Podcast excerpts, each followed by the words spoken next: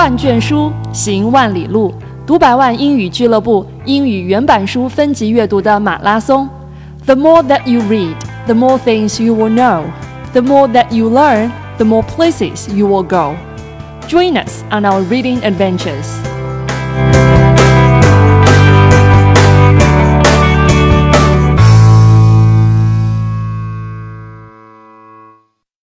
今天给大家推荐的这本书叫做《How Will You Measure Your Life》，中文的翻译版本呢，把它译作了“你要如何衡量你的人生”。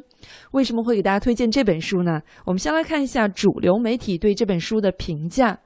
福布斯评价他说：“One of the more surprisingly powerful books of personal philosophy of the 21st century。”只要一看到 one of of the twenty first century 二十一世纪最怎么怎么样的之一，就可见这样的评价哈，一定是非常的高。而福布斯说的，它是一本关于 personal philosophy 一个个人哲学的这样一本书。而这本书呢，是 more surprisingly powerful books，是一个让人意想不到的非常具有影响力的一本书。CNBC 这是美国。NBC 环球集团旗下的一个全球性的财经有线电视，那 CNBC 呢对它的评价是说，Number one most anticipated book of twenty。Twelve，二零一二年最具期待、最值得期待的排名第一的书。亚马逊对它的评价是 Featured on Editor's Choice List for Best Books。这个短语的评价哈，我们先说最好理解的叫 On the List，对不对？是在这样的一个清单上。谁的清单呢？Editor's Choice List。我们知道，choice 是可以做形容词存在的，表示的是精挑细选的、高品质的，也就是这是亚马逊的编辑他们精挑细选出来的一个清单。这个清单里面都是 best books，都是最畅销的书、最棒的书。而我们今天推荐的这一本《How Will You Measure Your Life》featured on the list。那么 feature 在这里呢是作为一个动词而存在。言外之意就是在亚马逊的编辑精挑细选的最佳书的书单当中，我们今天推荐的这本书是非常非常重要的一个部分。用中文的来讲，就是榜上有名，而且是榜上有重要的名次。啊，这个英国的 Financial Times 叫《金融时报》了，对它的评价呢是。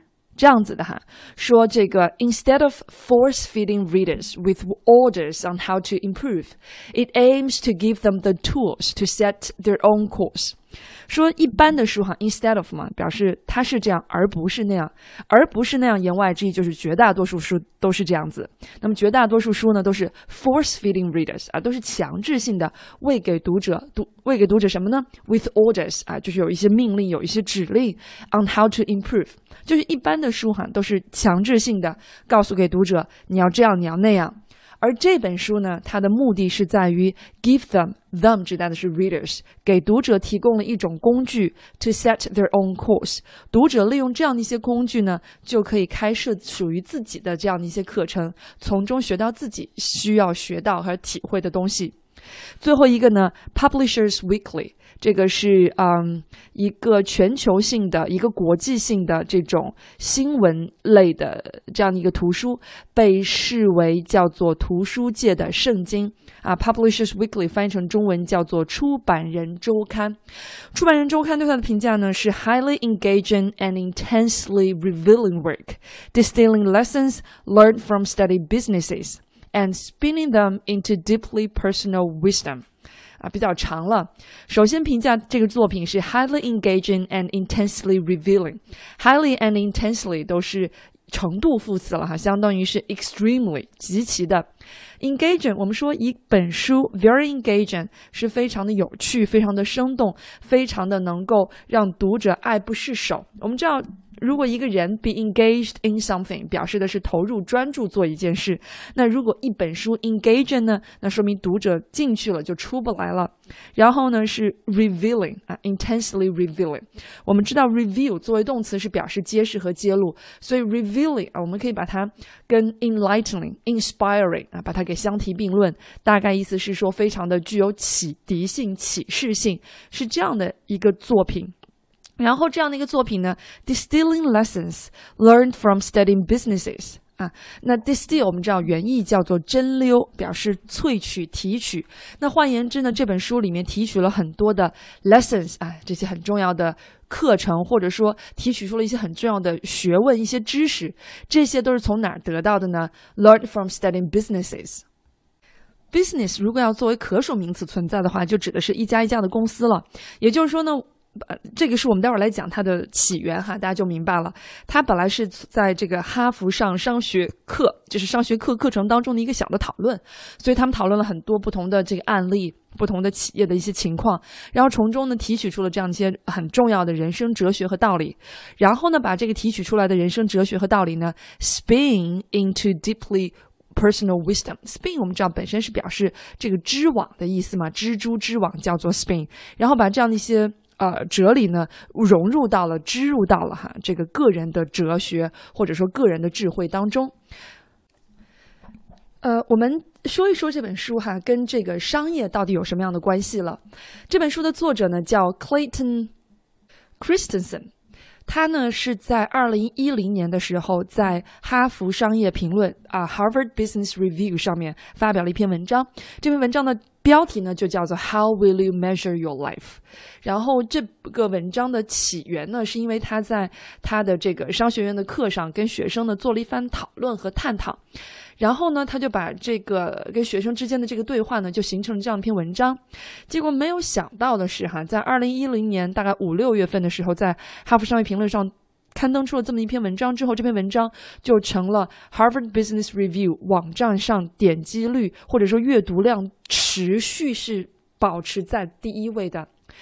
呃，他受到了这个很多读者在底下的这些评论的启发，于是呢，就把它就是最终哈扩展成了这样的一本书。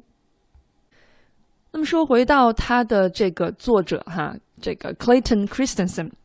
我们看这个书的名字了，你如何衡量你的人生？听上去好像是讲人生哲学哲理的这种类似像鸡汤式的一本书，其实并不然。今天它有很多的身份和角色，而且最重要的身份角色都是和商业紧密相关。啊，Clayton 早在一九七九年的时候就从哈佛商学院获得了 MBA 的学位。今天当人们提到 Clayton Christensen，他的第一个标签就是哈佛商学院的教授。据说呢，他在哈佛商学院开设了一门非常受欢迎的学。选修课，It's about building and sustaining a successful enterprise。关于如何去建立和包括如何去维护啊运营一家非常成功的企业。那它的第二个标签呢，它是一个叫做 Great Business Thinker in the World 啊，是世界上商业领域当中最具影响力或者说是最伟大的思想者之一。据说在二零一一年福布斯这个杂志的封面上对他的评价是这样的一句话说。Every day, business leaders call him or make the pilgrimage to his office in Boston to get advice or thank him for his ideas。说每天都会有这些企业家们给他打电话，或者呢是去他在波士顿的办公室去朝圣和朝拜。 那么，无论是打电话还是当面去拜访他，有两个目的：要么就是从他那里去寻求建议，要么就是去感谢他为他们出了很棒很好的点子。因此，他在二零一一年的一项这个民意调查当中，据说参加这个民意调查的有数千位像企业的 CEO，包括商学院的教授，还有一些咨询师，说 Kristen 呃 Christensen 是排名第一的。是整个商业世界当中最具影响力的这样的一个思想家，所以他的主要的作品还是跟经济领域有关。他之所以会在他的哈佛商学院的课上啊去讨论关于怎么去衡量一个人的一生这样的一个话题呢，是出自于他说他从一九七九年从哈佛商学院毕业之后。一直直到现在，他看见有很多很多他身边的同学，包括后来的这些学弟学妹们，他们虽然在商业上取得了非常重大的成就，可是呢，啊，每隔几年当他们做同学聚会的时候，这些人参加同学聚会，要么就是离婚的，要么就是跟自己的孩子分离的，他们总归呢是非常的不幸福。他说：“我可以保证哈，每一个就是这样的人，他们当初这个从哈佛商学院毕业的时候，他们心中并没有一个。”就是很明确的目标，是说啊，未来多少年我一定要离婚，对吧？这是他们从来没有料到过的事情。然而呢，这个数字会相当的惊人。为什么会这样呢？那是因为他们在从哈佛商学院毕业的时候，可能脑海当中很清楚，在商业领域他们要怎么去做，但他们对于自己的人生是从来没有思考过的。因此呢，他对他的学生讲说：“如果你们想说哈，没事儿，我以后再来慢慢去考虑关于人生的问题。”他说：“你们就大错而特错了。”在商学院的最后一年，是你们最后有时间去考虑人生的。一旦当你们进入到了这样的一个商业世界，你们将会面临着更多的压力，你们是没有时间去考虑这个问题。因此，在他的哈佛商学院的最后一堂课里面，他总会问学生三个问题。第一个问题是：How can I be sure that I will be happy in my career？我怎么能保证我未来在职业生涯的发展当中我是能快乐的？第二个问题是，How can I be sure that my relationships with my spouse and my family become an enduring source of happiness？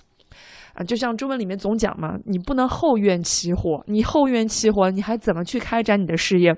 所以第二个问题是说，怎么能去确保我和配偶之间和家人之间的这个关系，能使得它成为幸福的源源不断的一个来源？而第三个问题是，How can I be sure I will stay out of jail？第三个问题就是我怎么能够不进监狱？他说他在这个当年在哈佛念书的时候。要知道，他去哈佛念书是拿到了 Rhodes Scholarship，叫罗德奖学金。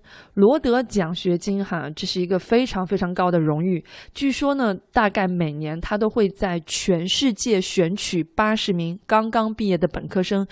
去到这些世界顶尖级的学府去念书，据说呢，罗德奖学金的全球录取率是万分之一啊，就可见能得到罗德奖学金的，那一定是属于这个人才当中的人才。所以 Clayton 当年是拿到过罗德奖学金，然后他说呢，在他认识的这三十二个获得罗德奖学金的同学当中，就已经有两个人是入狱了啊，三十当中有两个，这也差不多快到百分之十的比例，还是相当之高。他说这些人呢，本身都是好人。他们可能也没有，就是说品质有多么的恶劣和败坏，可是，在他们做商业的这个过程当中，总会有一些行为和行径让他们偏离了正确的方向。所以，这是为什么他会让他的学生在毕业之前去思考这么三个问题。所以说回来，他说这些人之所以会入狱，或者说这些人之所以未来的生活是没有那么幸福，要么就是他们没有想清楚自己人生的目标是什么，要么就是也许他们想清楚了他们的目标，可是呢，他们所有的这个就是在日常工作的层面上没有围绕这个目标去展开执行，他们在时间、才华还有其他的一些资源分配上，并不是奔着这个人生目标去走，所以才会离自己的目标越来越远，最终也许入狱。因此呢，How will you measure your life？这样一书呢，其实大概哈，如果简单的总结一下，就是从四个方面来去帮助我们啊，如何来去衡量自己的一生，如何去勾画目标，然后好好的去衡量，为之而做出努力。这四个说起来其实都比较的好理解，都是老生常谈了。第一个呢，就是我们要确定目标，要明确自己的目标；第二个呢，是要有效分配资源；第三是要坚持；第四是要着眼于未来。呃，其实，在读到这个书的时候，可能不同的人会有不同的感想哈。我会觉得最难的，或者说对我本人触动最大的，就是第二点，关于有效的去分配时间和资源。在这里呢，我给大家节选了书中的三个小小的片段，我们一起来分享一下。他说呢：“We have intentions for our careers. Against those intentions, opportunities and threats emerge that we haven't anticipated.” And how we allocate our resources, our time, talent, and energies is how we determine the actual strategy of our lives. 他说：“我们每个人在职业的发展当中，我们都设定了自己的目标。只不过呢，在一开始设定这个目标的时候，我们是没有办法去预料和预见未来将会出现的一些机会、一些困难、一些挑战。因此，我们如何来分配我们的资源、我们的时间、我们的才华，还有我们的一些能量，这个就真正决定了我们如何去开展我们的这些策略。那么，当这些机会和挑战，或者是困难和危机出现的时候，偶尔。” Occasionally, the actual strategy maps quite closely with what we intended. 偶尔呢，我们展开的这些策略和我们想要得到的东西是非常吻合和贴合的，但绝大多数情况下，but often what we actually end up doing is very different from what we set out to do. 绝大多数情况下，我们最终做的事情和我们在最初想要做的事情之间是有很大的差别和差异的。那么作者得出的结论是什么呢？Good intentions are not enough. You are not implementing the strategy that you intend if you don't spend your time, your money, and your talent in a way that is consistent with your intentions. 他说：“光有好的目标、好的意图，这是远远不够的。如果我们不把时间、金钱还有才华花费在和我们的目标相匹配的这种方面和方式，那永远你的目标啊只是目标，你的梦想也只是美好的梦想而已，它是不可能成为现实的。那么现实生活当中有这么多事情要去处理，那究竟我们把时间和精力花费在哪个方面呢？”作者接着提问了，他说：“How do you decide who gets what? Whoever makes the most noise, whoever grabs you first. You have to make sure your own measures of success are aligned with your most important concern, and you have to make sure that you are thinking about all these in the right time frame. Overcome the natural tendency to focus on the short term at the expense of long term.” 我们到底怎么来决定谁将会得到什么？ 是类似于中文里面讲的，就是会哭的孩子有奶吃吗？是说谁先抓住你，或者是短期哪个事情好像是最紧急的，你就把时间精力都花费在这个事情上面吗？作者是人总是会有一种本能的倾向，就是我们往往会着眼于短短期的眼前的这些事情，而忽略掉了长远的一些事情。所以很多时候我们的目标在那里，而我们所做的事情。却是离我们的目标相违背。